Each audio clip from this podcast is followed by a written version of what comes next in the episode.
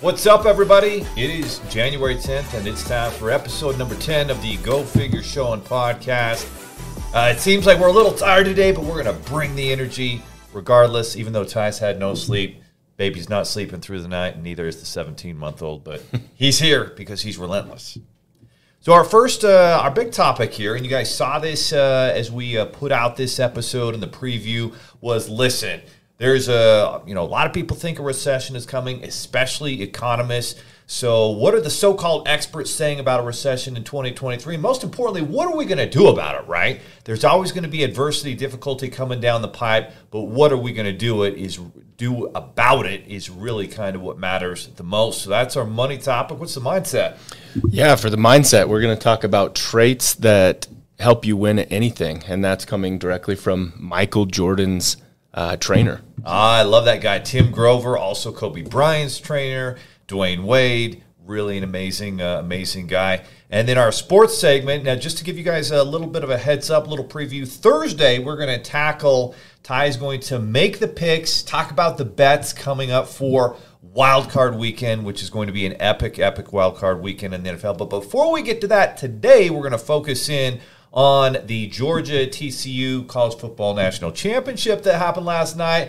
And unfortunately, it was not much of a game. But we're going to talk about Stetson Bennett, the undersized Georgia quarterback, his journey, and what we can learn about his mindset and how he was able to succeed at the highest level in college football and how you can use his same, you know, mindset skills, the things he did to win there, to win in your business, to win in your life, to teach to your children going into twenty twenty-three, so that's our sports segment.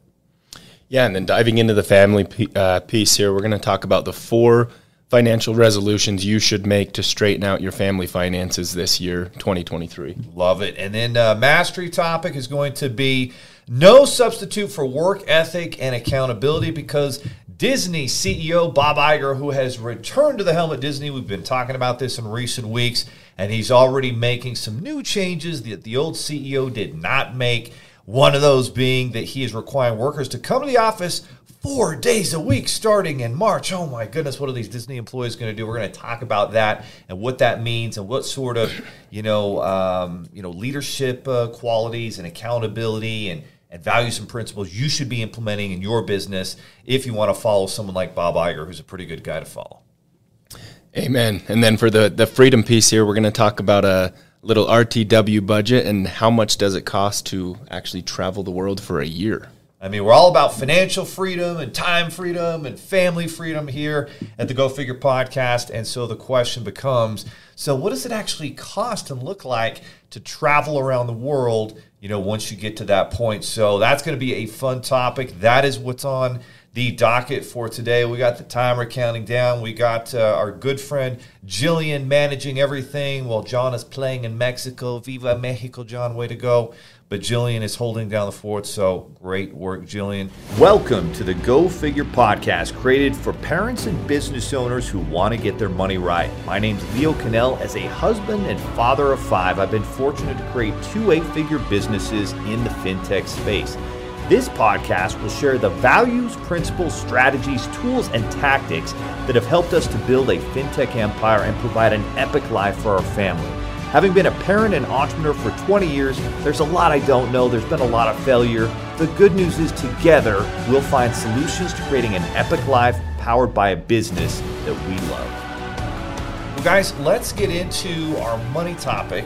And it's what the so-called experts are saying about a recession in twenty twenty-three. This is an article from our good friends at Bloomberg, owned by billionaire Michael Bloomberg, who ran for the presidential uh, candidacy for the Democrats in twenty twenty. Didn't win, but he's certainly been a very successful businessman, entrepreneur through the years. Also, he was mayor of New York City for quite a while. His company, Bloomberg, has an article, and they surveyed all these economists, you know, the so-called experts, and here's what they said, Ty. They said that uh, seven in ten likelihood, basically seventy percent chance, according to these economists, that the U S economy will sink into a recession, you know, this year in twenty twenty-three. Uh, they are slashing demand forecasts and trimming inflation projections in the wake of massive interest rates hikes by the Federal Reserve. So basically, Jerome Powell, who may be the most powerful man on the planet right now, has been raising interest rates from the U S. Fed. And what does that all mean for all of us as business owners, as entrepreneurs, as uh, you know, uh, fathers and mothers and parents? Is basically everything's uh, you know, you have inflation that's gone up so high, so they're trying to rein that in. They're killing demand in housing, the housing market. Uh, demand for mortgages has just dropped, you know, massively in the last year. And we've seen and, and talked about this demand for cars, because cars are often financed, going down because those payments keep going up. Anything related to home improvement, home improvement loans have gone up. Home equity lines of credit have gone up. We have people who are in the solar industry and security industry, and those solar loans had been so cheap and so affordable. It really made sense to look at solar. And now we're seeing that that's much more difficult. And so this the the odds of recession, you know, it keeps going up every single month, according to these guys. And a key, key reason the Fed is likely to keep higher rates in place, which is also going to lead to a recession, according to these economists, is an extended period in the resilience of the job market. So, you know, typically the, the definition has been two negative quarters in a row of G D P means we're in a recession as a country. Things are bad. But usually you have like the job losses, but the job losses didn't follow. You know, why do you think that was, Ty? Why, why did why did companies not have the job losses following, you know, with some negative growth? You know, that that's a good question, because when you when I see articles like this and I think, okay, well, what actually deems a recession? Aren't, aren't we yeah. technically in a recession? But it doesn't yes, necessarily feel like a recession. It just feels yeah. like crazy inflation, and the yeah. recession part of it hasn't really hit us all that hard yet. But as far as, you know, I, I don't know, that that's something I haven't put a lot of thought into, as far as why the job, you know, job market's still staying super, super strong, yet we're hitting this recession. I I don't know. What What's what's your take on that? I've been, I've been uh, listening to different uh, experts out there. Joe Rogan just had this guy, Peter uh, Zihan, on his podcast. And this guy is like uh, been an economist for a long time. Super fascinating guy. One of the big things he talks about is kind of this issue with lack of population growth.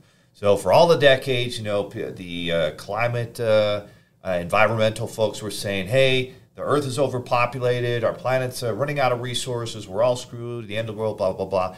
And yet now we're seeing that all the projections over the next several decades, and especially in countries like China, our population is much older. You have a much bigger population of people in their fifties, sixties, seventies, eighties versus people who are in their twenties, thirties, and forties. And so that means that with less population, we have um, or, or more less of a younger population. We have less workers to fill these open job openings. And so you've got all these open jobs, and worker demand is high, but we just don't have the population in some of these younger groups. And so you're seeing some of these older groups that are getting older and retiring. And this is China's in trouble, according to a lot of economists, because their population is going to go from one point four billion down to like seven hundred million in the next eighty years, because they've had that one child policy. Um, even India is going to see an increase and then a decrease. And most countries in Europe are already seeing this happen. Russia's screwed, by the way. Russia has like one hundred thirty or forty million, and they're going to be going down to seventy million in the next uh, few decades, which means, you know, all these older people try to retire. And this is what's happening in our country. So maybe that's what's happening. You're not seeing the job losses because they can't fill the positions. And then you had the pandemic. And people are like, yeah, I'm cool. I'm living off of free government money. I uh, have my unemployment check, and I'm getting these checks from the government, so I'm not coming back to work. So there's this big amount of the population that haven't gone back to work, and that that might be it. I mean, I'm, I don't know all the details, but that seems to be, you know, what we're hearing out there. But I think the bigger question that we all care about is, let's let's say these guys are right. Let's say... Job loss, and we're starting to see job losses, even though it hasn't like netted job losses on the official reports. You're seeing companies like Google, Facebook, Apple, Netflix, Amazon, all the big tech companies have been slaughtered with their stock prices.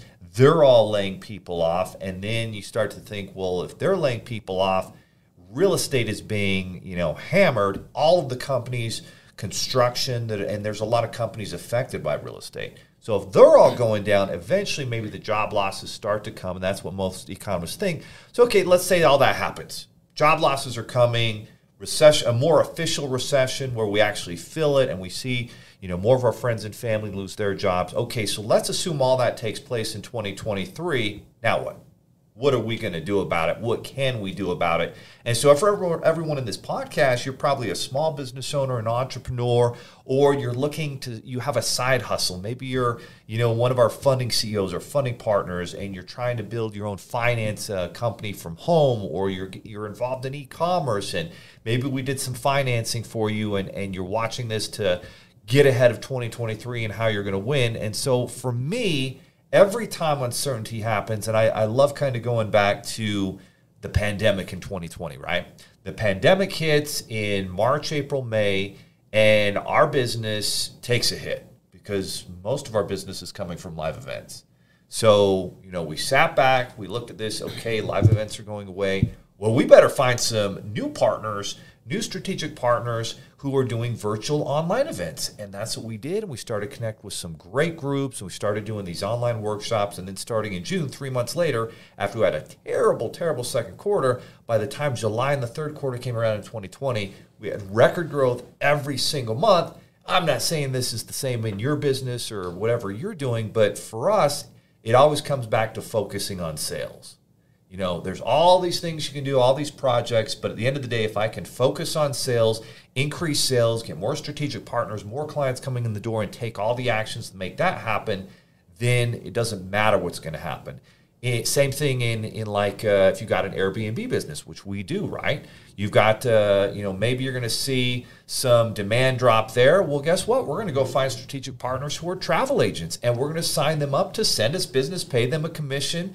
And so what can you do in your business right now in twenty twenty-three to bring in more business and to just focus on generating more sales during the uncertainty? And that's where I think a lot of people get lost. What do you think are some of the best things that people can do, small business owners, to, hey, there's a recession, there's not, job losses, there's not, there's uncertainty, there's inflation, all the things we can't control. What are the things we can control? Yeah, that, that's... exactly what I was about to say, Leo. I think that's one thing that you did really well for us at that time. You didn't let us for a single day think, oh, shit, we're doomed because live events are gone. Instead, we sat down and said, okay, well, it is what it is. We have no control over that. We have no control over COVID or the borders or travel. But what do we have control over? Over? What resources do we have? Okay, how are we going to pivot and shift and utilize those resources? We need to get on Zoom a little bit more. We need to get on the phones a little bit more. We need to create more digital presentations. And so it's a matter of focusing on what you do have, what resources are available, and becoming the very, very best in the industry at utilizing those tools and those resources. It's being willing and being able to pivot, because nowadays all sorts of shit is coming at us, whether oh, yeah. it's the economy, whether it's COVID, whether it's the next big disease that's hitting. You have to be willing to pivot, and you have to be quick to pivot in this market, in this day and age. You know what else uh, I'm just remembering that we did, and it was, it's kind of funny thinking about this. We we had launched that uh, identity insured soft pull credit thing, and that was not really working out very well in the first three, four months of the year. And, and by April, I, I'm like, okay, we have to spend the money to get a partner portal, even though we didn't have a lot of money. We had, hey, we're a funding company, so we used our funding, right? And then we launched like a, a Facebook campaign to bring in new funding partners and business coaches and serve them. And we did that in like April and May, too, at that exact same time. So at the same time, the shit's hitting the fan. People are all at home and worried about the pandemic, and businesses are going out of business. We made that investment into that uh, partner program and into that software, even though it wasn't super comfortable, but we knew that that was the right thing to do. And so it's almost like be greedy when everyone else is fearful and fearful when everyone else is greedy, the Warren Buffett uh, quote. And so those are the things that you have to do, but you can only make investments into your business, something that's going to generate income and make a big difference. It's not the time to go do a miscellaneous project and hope it works out. It's got to be something that's going to bring. And, and at, the, at the end of the day, for me, it's it is strategic partners. Like every business, your dream clients are somewhere. Go find the strategic partners who already have them. Make a deal. deliver value to them, help them with their business, and have them send those clients over. And if you can, you can do that, I think, in almost any business. Yeah, absolutely. I, I think that's it, that's what it comes down to. It's always, you know, the pie's getting bigger, not the pie shrinking, and, and that attitude that we always talk about. I, I think that's all it comes down to, just being relentless as a business owner. And you know what's cool? Like, it doesn't cost anything but effort to go and build relationships with people. It just costs some effort, and it and it, and you've got to be someone who do, goes into it not what's in it for me, but how can I serve you? How can I provide value to you and your community? You need to tell them that. If you do that, then then you can all win together. There's plenty out there for everybody. So so that's that's I believe, you know, those are some of the specific things you can do as a business owner. You can do in a finance company, any company where you're do, dealing with customers, clients. Someone's got your clients out there. Who are those strategic partners? Identify them. And then if there's an investment that you can make into something that's going to make a real tangible difference for your business and give you a big competitive advantage. And at the end of the day, a lot of that does come down to software. If you have something unique that is a software that provides value to your clients, to your strategic partners, That's that's worth investing in. That's going to set you apart. So that, my friends, is the money segment. Uh, let's jump into the mindset segment. And this one, uh, a very interesting article here. And uh, a guy that I, I've read his books. I remember the first time I read his books, and, and this is Tim Grover. I, uh, I literally came home on a Friday night, and I just felt like, I almost felt like I needed to go punch the punching bag. I needed to go in a, get a hard workout in because he just got me that pumped up. And reading it. So here's this article. This is actually a C N B C article here. And uh, it is about uh, Michael Jordan's trainer. And the article is traits that help you win at anything, according to Michael Jordan and Kobe Bryant's trainer. Not surprising when Kobe figured out, wait, this guy, this guy helped Michael win all those championships. And I mean, Michael used to be a skinnier guy in the eighties, and he got he got beat up by the Detroit Pistons. And uh, he lost in the uh, the not, not the N B A Finals, but just like the uh, the conference championships twice. And the and the Detroit uh, Pistons beat him up, and he did not have the strength and the stamina to deal with that. And so he's frustrated. He's tired of losing. And this this uh, little this little guy who had uh, been a walk-on college basketball player, but made a team. And he tore his A C L, and then as he's trying to rehab, he's he's discovering all these different things you can do to make your body stronger and more resilient as a basketball player, which he was.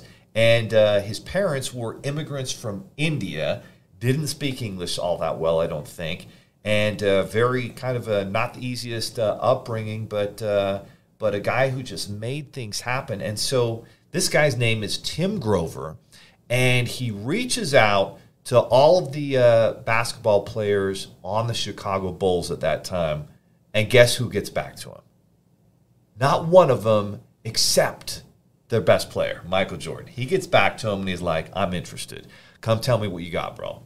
So he brings Tim Grover into his house, and Tim uh, makes the pitch to him. Michael's like, all right, you got thirty days to prove that this works. And uh, fifteen years later, well, it worked because Michael had not won any championships. And that very next year, he won his first one after working with Tim Grover. So in this article, Tim and Tim's uh, got a few books out there. And uh, we sponsored an event uh, back in January, right before the pandemic of twenty twenty. Got to meet Tim Grover in person and tell him how much we appreciated uh, his books, uh, which was really cool.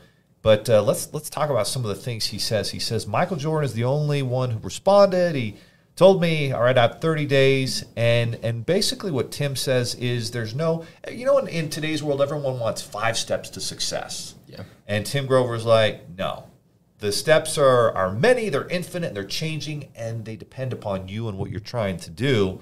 Um, and so he uh, writes this book called Relentless. He has another one called Winning.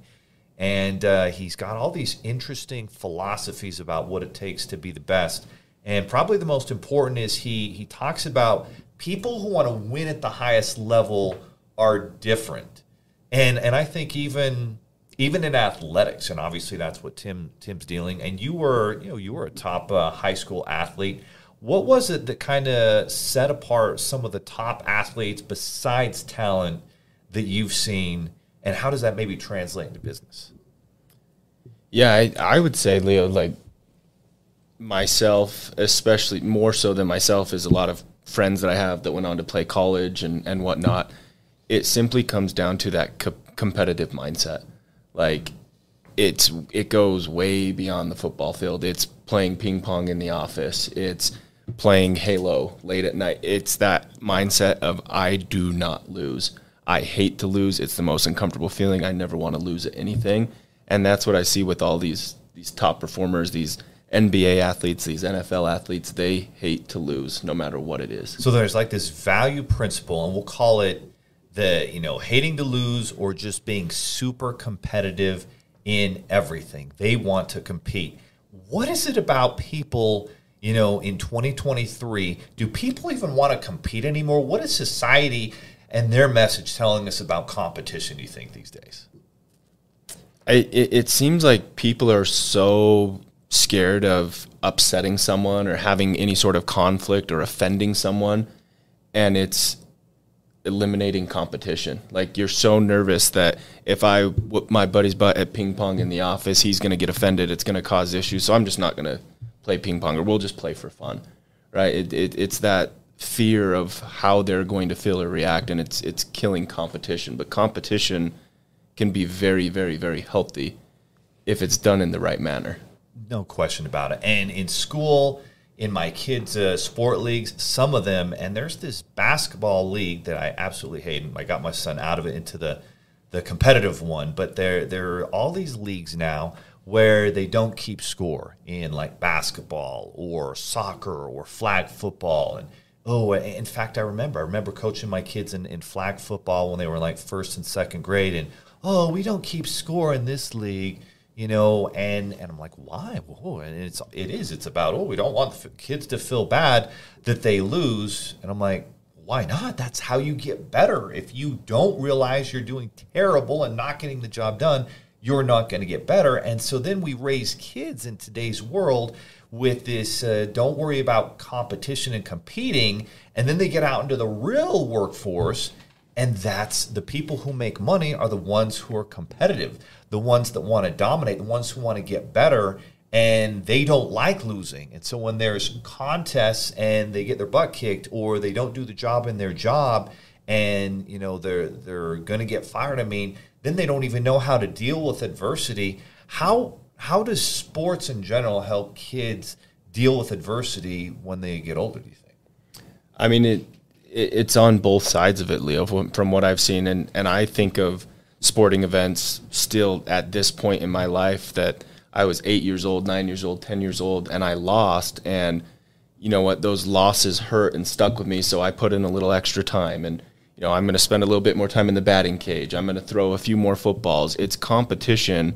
It's losing that makes you want to put in the extra work and get better. It's how you actually measure yourself. If there's no competition, there's no measurement, there's no, you, you don't even know that you're doing poorly. Yeah. You have no idea that you need to improve because there's no form of measurement. It's no, no question about it. I I remember when I was in seventh grade and I shot up and I grew fast. I was a skinny, weak kid, and I decided two things after finishing seventh grade. All right. Now, in Little Beaver, Utah, unfortunately, we didn't even have football leagues for kids until you got to ninth grade. So I didn't even get to play organized football till ninth grade, which my kids can't even imagine. They're like, what kind of place is that, Dad? Well, it's three thousand people, guys, a little place. But so in Beaver, the only the big thing was basketball. And so it was basketball, basketball. And we would, uh, in seventh and eighth grade, we'd play in this old gym in this uh, in this hundred-year-old high school that's now been torn down on the main street in Beaver.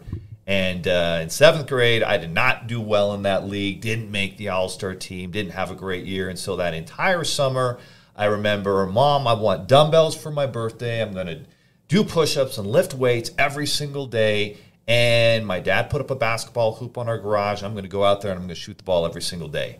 And lo and behold, by the time, you know, basketball came around in eighth grade, made the All-Star team, and learned that, hey, when you suck at something you want to get better, you go in and you work at it every single day and you can get better.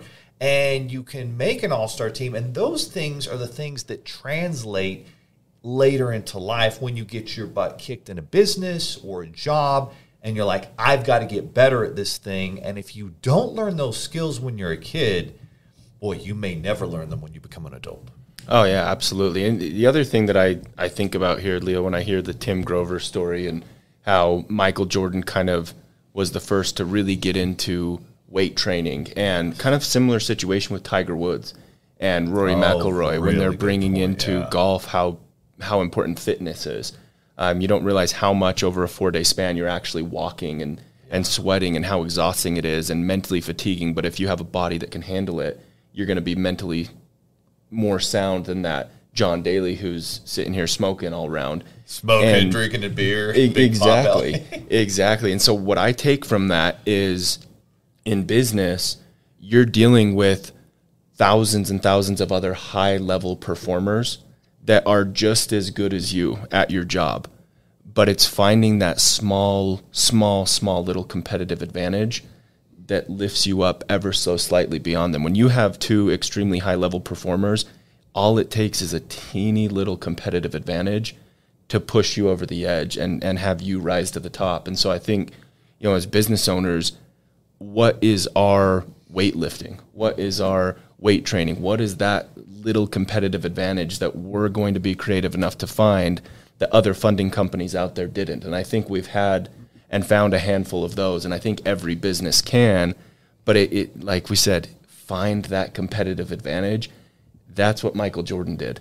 That's what Tiger Woods did. And they are two people that are literally the face of franchises and will be for decades.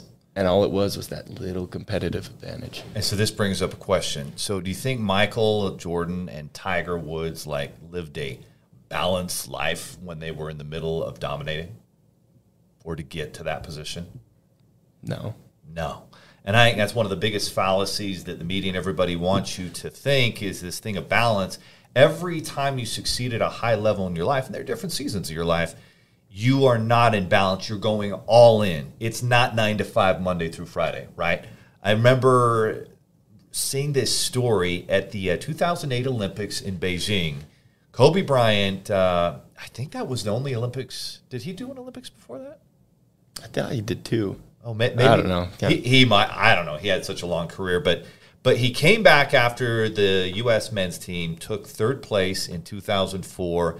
Very disappointing result in the Olympics in basketball. And he bring they put a team together in two thousand eight, and in Beijing, like Kobe's into the gym at like four or five in the morning before their practice, and he has this amazing work ethic and obsession, working at all these different parts of his game and getting better. And LeBron and Dwayne Wade and all these guys are watching him. They're like, I, if Kobe's doing that, I better start doing that. And then right after that, you know, they, they had that amazing run, and they they could have lost to Spain. Spain had Gasol, and they had a really good year. They were in the championship finals against the U S team, and Kobe stepped up, hit the big threes, gave these guys the confidence. They got the gold medal. Kobe went on to win uh, two more titles after that uh, to get his fourth and fifth rings. And just there's a difference between even those who are good and those who want to be great, and it's that extra level of ob- obsession. It's reading the books every day. It's going through the podcasts every day. It's constantly reaching to get better and improve. And it's not to say you can't have a great family life, because you can. But at certain points, you're going to go on a run. And to get where you want to go, you're going to have to go all in and let everybody know. And that's what most people don't understand about winning. It takes that type of massive obsession and going all in to be the best at something. Yeah, absolutely. And and that book I was just listening to, Who Will Cry When You Die, it actually talks about Michael Jordan and prioritizing your time and your energy and your efforts on what is going to make you the best. Michael didn't do his laundry. He didn't cook his meals. He didn't mm. write his own contracts. He didn't negotiate his contracts. He played basketball and he got in shape. Right. And as business owners, sometimes we need to be able to prioritize and figure out what is going to get me where I want to be. What do I need to focus on? And if it means hiring a nanny, if it means hiring a chef, maybe it's it's a little bit out of your comfort zone right now, but it's what's going to allow you to focus your time and energy on what's going to make you the money. You need to make make that sacrifice now and do it. That's such a big deal right there, because you can't be spending your time that could be spent getting better at your craft. And so for me, I remember like a decade ago deciding, hey, I can't go mow the lawn. My kids have got to do it. We got to pay someone to do it. I can't be doing all these other tasks, because that's time I should literally be spent working on my business, my craft, becoming better, helping more clients, building more relationships, and building something that's going to change our lives. And that sacrifice has paid off, and that's what most people don't understand. And everybody who's part of the four fifty-nine club, or at four fifty-nine, I'm out, I'm out as a business owner, or in, a, in an organization where you want to become an entrepreneur and build something, and I'm not reading books, I'm not, you know, not willing to do any work over the weekend or on holidays, I don't see how success is going to come your way. I really don't. And so I think that, especially as you go into an uncertain year of twenty twenty-three, remember, most of the population aren't going to do these things, but if you want to win at the highest level, you've got to. And speaking of winning at the highest level, let's get into our sports segment here. Man, what about uh, what happened last night? What happened?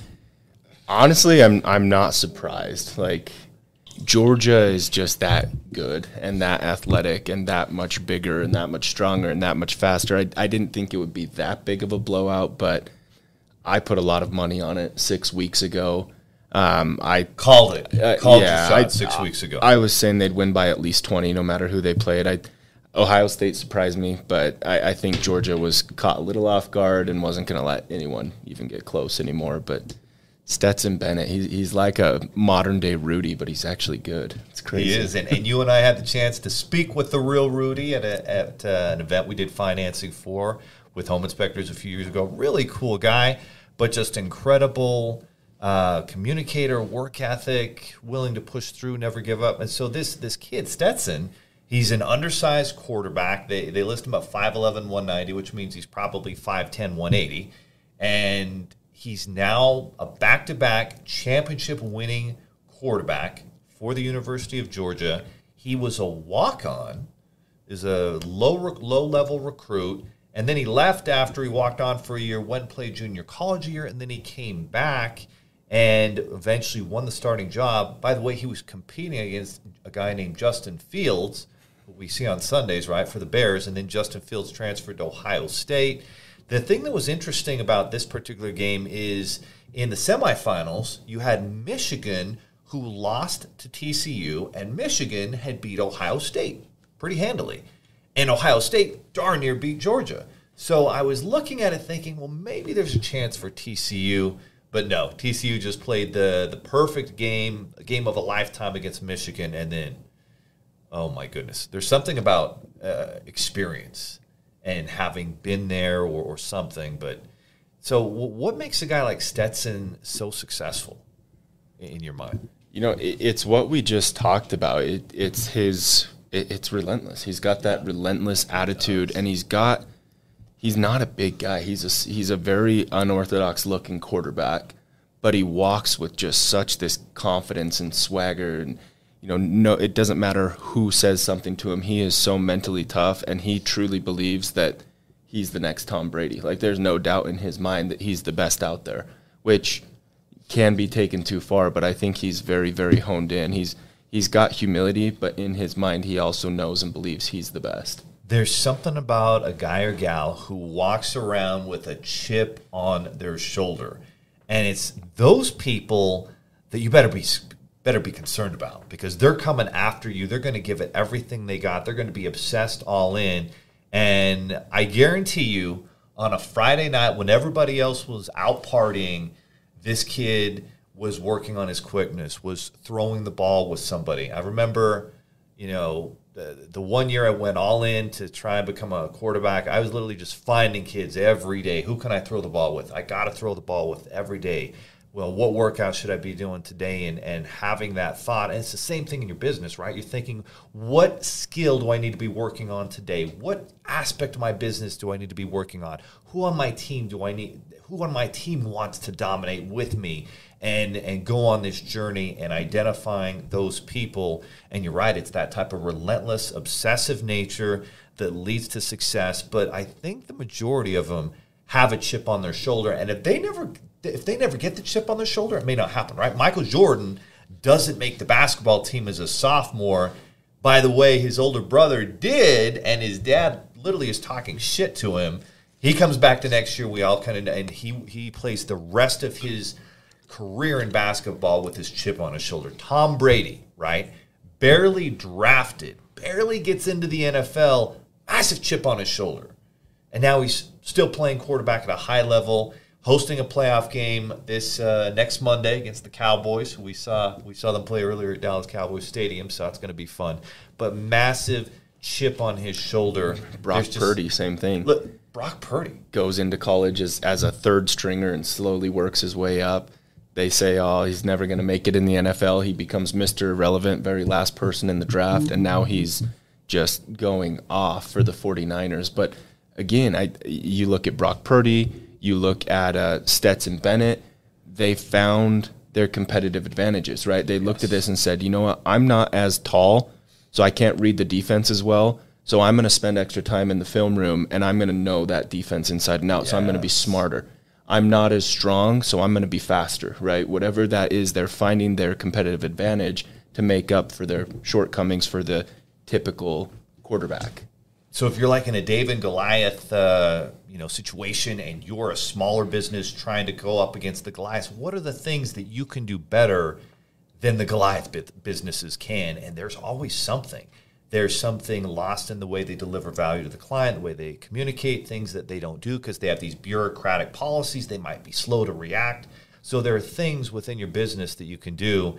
And, and that's why I love sports, because there's so many lessons to be learned in sports and so many mindsets. And probably above and beyond all that is just the ability to come back from failure and adversity that you learn in sports, that I just don't know if there's anywhere else that you can learn that.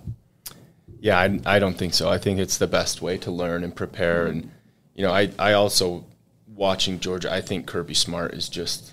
What kind of... These coaches... Yeah, these coaches, some of these college football coaches are just some of the most inspirational people. Um, the who's the Clemson coach? He's amazing. Oh, Dabo Sweeney. Dabo Sweeney. Um, he was on a podcast with Ed Milet uh, like a couple years ago. Amazing podcast. Uh, you know, obviously Nick Saban, the coach of Alabama. And it's no surprise that these guys' teams dominate year in and year out because, yes, they're great at recruiting, there's a certain mindset, a certain work ethic, and these guys are, I mean, Nick Saban is all in obsessed. I mean, he's he's basically the Bill Belichick of college football, and that's there's a reason why those two are really good friends and coach together, because they're kind of the same uh, mindset. Yeah, you saw at halftime, Georgia's heading into the locker room. Granted, they could have played their third stringers the whole second half. There, there was no chance T C U was coming back no. in that game. It was over at halftime. They asked him, you know, what what's the plan for the second half, or what are you going to do? Uh, and all he says is it's a sixty-minute game. Like, literally, we will not take our foot off the throttle until this game is over, because that's what we came here to do. That's what we prepared to do. And they put up sixty-something points in the national championship. Wow. Like, it's awesome. Wow. Unbelievable. Unbelievable. All right, guys, well, that's our sports segment. Let's move to the family segment here. The four financial resolutions you should make to straighten out your family finances going into twenty twenty-three. Uh, let's check out uh, this article here. All right, this one is, I don't even, oh, it's from the Toronto Star. We're really going and searching and researching great stuff for you guys. So this is the four financial resolutions you should make to straighten out your family finances in twenty twenty-three, and this is really interesting, and this is really why we built that My Figures Money app, so that, you know, business owners, entrepreneurs, people who just want to get their money right can. And it's been interesting because I've been using the app more and more, and a lot of this comes down to having that tool and then the actual tactics. So here's here's what the article says. It says most people um, put their head in the sand and choose not to look at their finances and credit. And this is really common, I think, among couples, right? Where one of them kind of knows what's going on and maybe kind of pays the bills, and the other one literally has no idea. Maybe they make the money, maybe they don't, but they literally have no idea what's going on with the finances. And like, I don't know. I don't know what's going on. But most people, according to this article, live their financial life just not knowing and hoping. Like, they don't want to know how much debt they have, how much bad debt they have, how much do they have good debt, what are their investments doing, what's their investment plan. They don't know, you know, should I be working towards earning more income? Should I start a business? Should I have a side hustle? Like, most people are like ostriches. They literally put their head in the sand. They don't want to see the bad news out there. And, but yet the people who do, they know exactly what's going on on a daily basis, and they have daily micro goals they're working towards. And then they have weekly checks, and they have a weekly meeting. How am I doing with my money? How am I doing with my credit score? Uh, one of my, uh, you know, mentors, guys I follow and, and look up to a lot, uh, Patrick David, he talks about this all the time, where at one point he had a four fifty credit score. He was fifty thousand dollars in arrears on unsecured card debt that he'd used and failed in some businesses. He had been going to Vegas and gambling and going to nightclubs and whatever, and he was absolutely losing. He goes and asks his dad for a loan um, to pay off this bad debt and get out of the situation. His dad's like, no, you can get out of this yourself. I want you to learn how to. So he starts doing this weekly meeting with himself, looking at his credit score, looking at his bad debt, and dealing with it. And then I think it's like a year and a half later, he's saved one hundred thousand dollars. He's paid off all the bad debt. And and that's how you win. Like, before we started uh, this company, you know, I left, uh, we left our previous company, and I, we had I had over one hundred thousand dollars in bad debt that I had to take from the previous company. And I put it all, I mapped it all out there. And I'm like, every week I'm going to look at this debt and we're going to pay it down. And a year later, or a year and a half later, we paid it all off and, and got into a much better situation. So I think the key, and I wasn't doing that before. I wasn't doing a weekly meeting. And then you need to do a monthly, and then you need to have an annual. And so it's almost like daily, weekly, monthly, annual. That's what it takes to win at the money game. And most people are not going to do that in twenty twenty-three. But the people that do win big, I guarantee you are going to do it. You've been around a lot of successful people, been very successful yourself as a young real estate investor, business owner. What do you think the keys are for people to get their money right in twenty twenty-three for their families? It, it just comes down to building the right habits and taking accountability. Like, it, it's kind of interesting. I was watching Friends the other day, and it was one of the early, early seasons where I think later on in Friends, like, Chandler gets one of the very first laptops, but in Friends, one of the earlier seasons, and they get this statement in the mail, and they look at that statement and realize, oh man, my bank account's running low. And it hit me. I realized, like, oh my gosh, like, my parents didn't get to just log onto a computer and see their bank account balances. How like did they we ever didn't survive? They didn't get to manage their finances. It was like, I hope I wrote this down in my general ledger and can keep track of things here. And I think about, like, how much anxiety that would give me. Yet today, in this day and age, we've got all of these resources, and people are like, oh, it's too much anxiety to go check my finances. I'm just not going to look. Like, what? Give me a break, right? We, we've got all these resources right here. You want to get rid of that anxiety?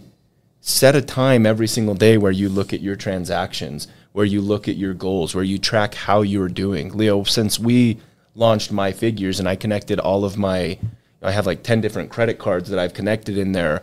I check that every single day now, and I can't tell you, I, I would guess once a week, like, I see a transaction that makes absolutely You're no like, sense yeah. that isn't mine or was a subscription I had forgotten about, and I've saved all sorts of money just eliminating those types of things.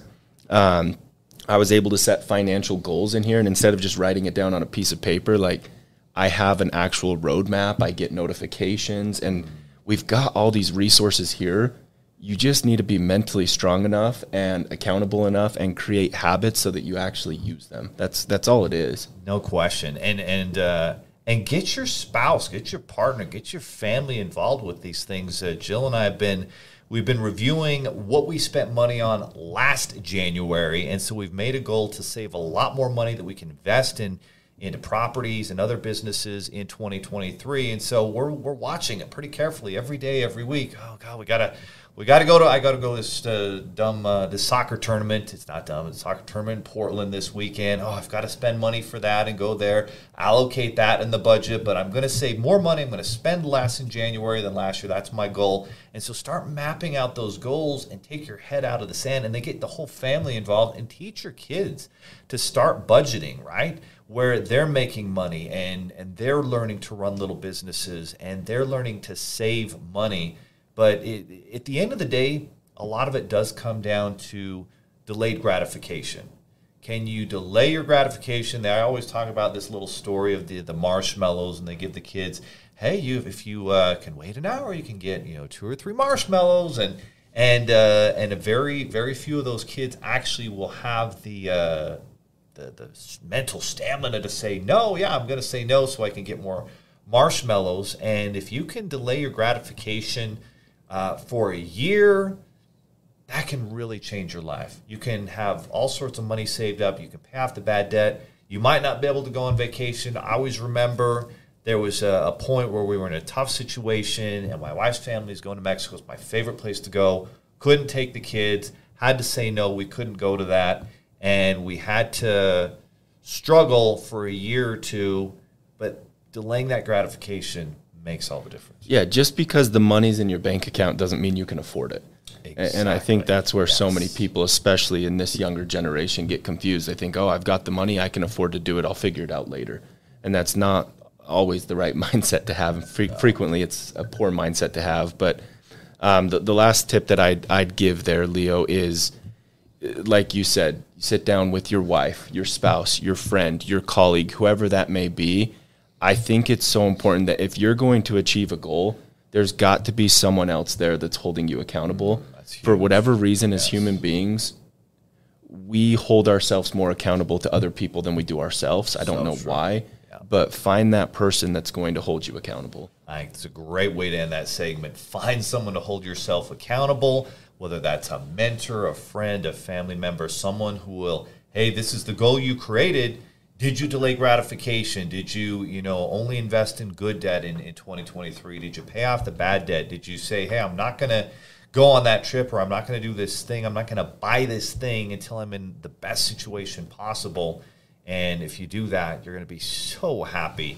The anxiety, the you know, stress of money, like it's real for most people live paycheck to paycheck because they don't delay gratification and they don't get into these details. And so, again, that's why the my figures dot com memberships are out there to help business owners especially uh, get their money right. Yeah, Leo, like think about it like this. If I'm, say I'm really, really big, I'm overweight, and my goal is to get in shape, and I go to the gym for the very first time, I leave that gym feeling really, really good and confident and happy with myself, even though I'm not going to be in shape for a really, really long time, right? It's the exact same thing with your finances. You're not going to be financially set for a really, really long time, but setting that money goal, sitting down, completing your task, completing one little session of reviewing your finances, you start to develop that that confidence that you need to get to the big picture. It's it's just like anything. You just have to start. Shift that mindset, just like working out. It's a process, but you leave the gym every day feeling more confident than you did. And I think that's a big a big point to bring up, that this most of us get confused thinking, well, if I take this action one-time event, then it's going to happen for you. I'm going to see progress. You're not. It's it's really a process, and you have to commit to the process, and you have to have a longer-term, you know, look. And even a year isn't enough, right? If you have, uh, you know, love this uh, Bill Gates quote, don't always love Bill Gates, but love this quote where he says, you often underestimate what you can do in a year, um, or no, you, you overestimate what you can do in a year and you underestimate what you can do in a decade. So when you have the longer term, the, and you're playing the longer game and you're making decisions to have a much better future in ten years, and according to a lot of successful people, overnight success is a ten-year project. And so when you make that commitment, you'll be so happy when you see the results, you know, and you'll start to see them. But it's not an event. It's not going to happen like this. It's something over time. Yep. All right, guys, our mastery topic here is that there's no substitute. Boy, we're having a lot of themes, uh, you know, recurring here in this uh, this show, which I like, which is what everybody needs to hear in twenty twenty-three. There's no substitute for work ethic and accountability. Disney C E O Bob Iger is requiring workers to come back to the office four days a week starting in March. All right, this uh, one, let's see. This is a Wall Street Journal article of the uh, Wall Street Journal. Disney C E O Bob Iger demands everyone return to the office Monday through Thursday, starting in March, every single week in twenty twenty-three. And listen to Bob Iger's quote. He says, "As I've been meeting with teams throughout the company over the past few months, I have been reminded of the tremendous value in being together with the people you work with." Mister Iger wrote, "Creativity is the heart and soul of who we are and what we do at Disney. And in a creative business like ours, nothing can replace the ability to connect, observe, and create with peers that comes from being physically together." How important do you think that is with anybody who is in any type of sales environment, which most of us are? It it's imperative. That that's what I've been saying through this whole COVID thing, and saying, yeah, you can do your job at home, but you're going to do it significantly better in the office because of the energy, the camaraderie, the, the creativity, the ideas bouncing off one another. You don't get that at home. You can read a script, you can do customer support, but you're not going to grow and improve by sitting in a home office alone. You're just not. And when you're with other people, there is real energy. Yeah. And it's just crazy. Like, if you're trying to work from home, and if you, you know, have kids or people, I mean, they're coming in and out. There's always all these interruptions. Oh, what about that home improvement project that I'm working on? All these different things that can distract you. If you are having to work from home and you're doing a side hustle until you can get an office, I get it. I think you've got to have a, a space where you can shut the door and close everyone out and let everybody know, do not bother you. You were working. You were not available. But at some point, we all realized, and Bob Iger realized this, and, and you know who else realized this?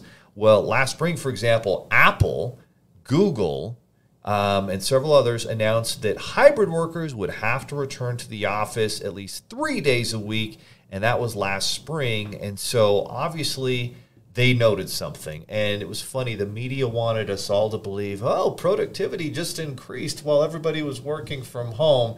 And maybe that was true for a month or two, but it was not true in the long term. And you miss out on the, the energy, the camaraderie. You don't come up with solutions the same way. Like, there's a massive disconnect. Zoom is is off. Even, even in Slack, and Slack is a super helpful app, and we love it, and it's made our business significantly better. It's a great way to communicate with strategic partners and with your team, but there's nothing that replaces being in person and learning, especially imagine you're there and and you're in the sales department, and I can listen to how Ty is, you know, resolving this client or customer or partner's concern, and oh, wow, it's a great idea. He said this. I'd never thought about that. And then he hears me say something that he can, you know, implement in what he's doing, and that's how we get better, because one person has one set of experience. When we get together, there's a mastermind effect. Napoleon Hill, the author of Think and Grow Rich, talked a lot about this. When you get together, you can create so many more solutions, because now I'm tapping into your experience, Jillian's experience, and everybody what they've done, and together we're learning and succeeding at such a higher rate than we would be on our own. Yeah, I, I mean, just with our team, one of our reps last, no, that was yesterday, I, I heard him going over and talking to another rep about, oh, man, this frustrating call. Uh, I, I got to get this out of my head. Like, can we go play a game of ping pong type of yeah. thing? You don't get that at home. You just have to sit and stew in that negativity, because you can't go talk to another team member about this terrible call you just had and get it out of your system, right? It, it seems like the things like that that are actually legitimately therapeutic, and you're missing out on that at home. It's just not there. Even even our tech guy, our, uh, Brock, just uh, moved in uh, to one of our offices, and he'd always kind of just been on Slack and text. It's really nice. Now we can walk over there. Brock, why isn't this update done? What's going on? It's so nice to be able to communicate. Oh, well, here's what's going on, and here's the update here, and here's what we're doing. Oh, what about this? And already I can see massive improvements. Now, Jada, you do pull this off. You do this very, very well. There are exceptions. And, and, and now we've got Casey. So it, it's like our little North Carolina office in the same house, so they can, they can uh, bounce things off one another and whatnot. So There's always uh, exceptions to each rule, yeah. But for the majority of us, for knowing yourself, like it's really important if you can come it into is. the office. I agree.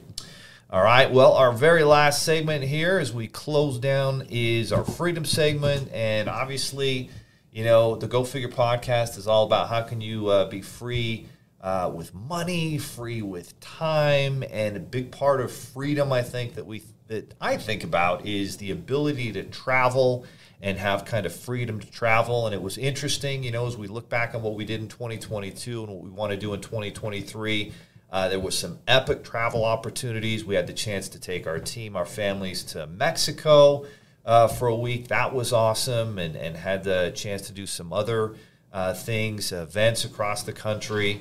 So this article was uh, an interesting article I thought that I'd take a look at. I think a lot of people have this idea of true success as being able to travel, you know, go where you want, when you want, with who you want. And so the question was raised by this article, and this is from a little, what did that say? A Littleadrift dot com. We'll give a Littleadrift dot com some credit. Great job, Little. drift dot com. So it says, how much does it cost to travel the world for a year in twenty twenty-three? Generally, twenty thousand dollars is the baseline cost for a trip around the world for one person for one year, and you're living very frugally, I'm going to say. Yeah. I mean, you can't even live for that amount, so I'm not sure how you would travel for that amount for a year. Uh, this estimate uh, falls in line with popular recommendations that budget travelers can spend an average of fifty dollars a day on the road. Where are you sleeping for fifty dollars a day? And allows additional budget for flights. That's not a trip for me, Leo. Yeah, me, me that, either. No way. Are we sleeping on like a bench? Hostels and tents, I guess. Yeah, I'll, I'll pass. So, so the second part of it says, or you could spend up to thirty thousand dollars for a budget trip. So I'm not sure what the twenty thousand dollars around the world was. So that's not the budget. That's like the... Uh, I'm uh, I'm sleeping on the uh, the bus stop uh, bench or on the ground. I don't know what we're doing and trying to make things work. Uh, but then there's, let's see, the thirty thousand dollars budget trip includes fewer hostels and more upscale accommodation, transport, or food. Traveling as a couple or family does not directly double or triple because you can kind of, you know, you're staying in one place, which is the same amount for one person versus two or three or four. So that that's good. Um, the co- and then you got lodging and transport or shared expenses. And then, of course, a lot of people are saying realistically you probably need about fifty thousand dollars uh, to really travel. Now, the cool thing is if you get smart with a YouTube channel and social media and a following, then you can share a lot of your, your travels around the world with video, and that can really pay for a lot of it if you do it right. So a unique place and time where things can can happen. But if you have kids, how difficult difficult do you think it would actually be to travel around the world? And we do all have kids.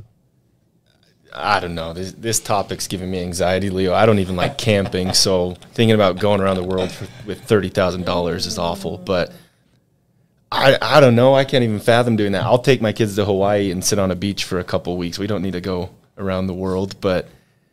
Do people actually take their kids around the world? Is that a Some thing? Some people do. There was like this travel group, and these people were like going to Russia, and they were getting on trains and going to China and China and doing all these uh, wacky things. And it was like this travel mastermind group, and they all kind of uh, paid into it. It was they weren't doing it on a twenty thousand dollars, thirty thousand dollars, fifty thousand dollars budget. They were doing it pretty upscale, pretty pretty nice places, but well well organized and not not wasting any money doing it.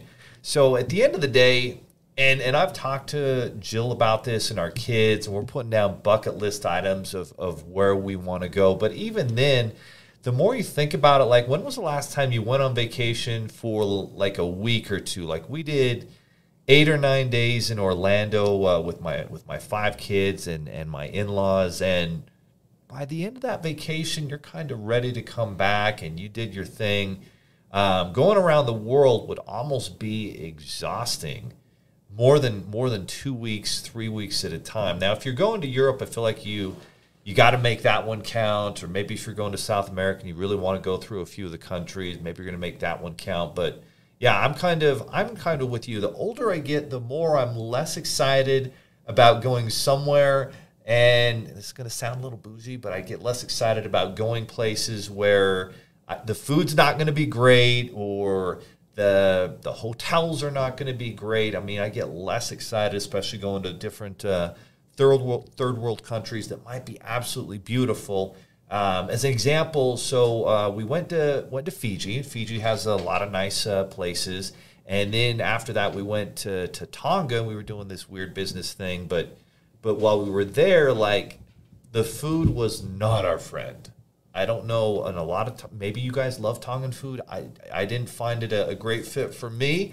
And uh, they they like uh, roasted the pig, and they're grabbing all the skin and eating it. And it didn't, didn't taste good. I don't know what if it was me, but we were literally surviving off of pineapple for a week. The hotel had lizards running, and this was the nicest hotel in, on the island. Lizards are running in the hotel. It's not the cleanest hotel in the world. The beaches actually were not that great, so yeah, I didn't didn't love that. So I think what's important here is you should be very intentional, know you. And on the, the flip side, I've got my sister and her husband, and they love to they love going to those third world places and, and staying in those types of uh, places and eating the food there. And and so if that's you, you know, be very intentional about it. But like anything else, if you want to get your money right, you have to deliberately think about it, work about it. I think travel is the same way. If you want to live your dream life, your best life, and be a lifestyle entrepreneur, then you should define what that looks like for you and go ahead and do it. Yeah, amen. I mean, there's definitely people that the trip around the world is is for them, right? I think Robert did something like this, like yeah. three to six months, went on a huge tour. Robert's loves nature, free spirit, yeah. great, fantastic. Like I said, I don't even like camping. I don't get the point of it. Like, I, I can I can appreciate nature. I love Lake Powell, being out on a boat. But like yeah. every time I go camping, we get in this uncomfortable tent. You you have bad weather. You get mediocre food because you're dealing with a fire to try and cook it. You wake up, you smell smoky. You just sit there like, what am I going to do all day? And I, I just don't get it. So I've I've I've been firm with my wife. I don't camp. If I'm taking time away from my home and my family and we're leaving, we're going somewhere nice and comfortable with a pillow and a yeah. bed and yeah. find what works for you. I don't have any desire to go around the entire world on a thirty thousand dollars budget, but it is kind of interesting. But like you said, know what you want to do and plan for it. Just yeah. because you have the thirty thousand dollars doesn't mean you can afford it. Yeah. Set goals. No, and, and I did Boy Scouts, uh, you know, back when Boy Scouts was actually Ugh. a thing. And Gosh. it was camping all the time. And as I've, got, as I've gotten older, I love going hiking in beautiful areas. There's this, you know, this uh, some awesome hikes here around Utah. And then you can go and camp. And every time I wake up, and it doesn't matter what kind of little mattress thing you, you bring, like, it's uncomfortable. You don't sleep well. I wake up and my back feels terrible, and I'm just like, why am I doing this? I'm going to go on that five, ten mile hike, and then I'm going back to my bed. Yeah. My buddy's like, don't worry, man. I, I've got a shower. It's like this little Ziploc bag with a spout. I'm like, oh, nice. You know what I have at home? A high-pressure shower with heat. Like, give me a break. Uh, yeah. So well, plan your travel well. Be very deliberate about it, and uh, here, here's your action item uh, for the day. If you guys received value, if you got some different uh, ideas and concepts, and, and just because it worked for us doesn't mean it works for you exactly the same way, but there's a certain amount of values, principles, things that you do in life and in business to get your money right and to build your business. And so if you got some value, give us a thumbs up, comment uh, on the show here. Uh, you can always email ideas, topics, questions, info at seven figures dot com. Make sure you subscribe to the channel and share it with friends, family, others who want to get their money right. We're looking to build a community, and together we can do so much more versus alone. Have a great Tuesday, and we'll see you Thursday, same time and place. Uh, it will be two to three Eastern, eleven to twelve Pacific. Thank you for joining us on the Go Figure Podcast. If you learned something that will help your business or family, take thirty seconds and give us a five star. If we added value to your day, then share the show with someone who wants to get their money right, and be sure to subscribe to the Seven Figures Funding YouTube channel. If you're a business owner and a parent committed to getting your money right for your family, then check out the my figures dot com money app with a free thirty day trial to manage your money, track your net worth, and build a profit-first business through our fintech platform. God bless, and we'll see you next time on the Go Figure Podcast.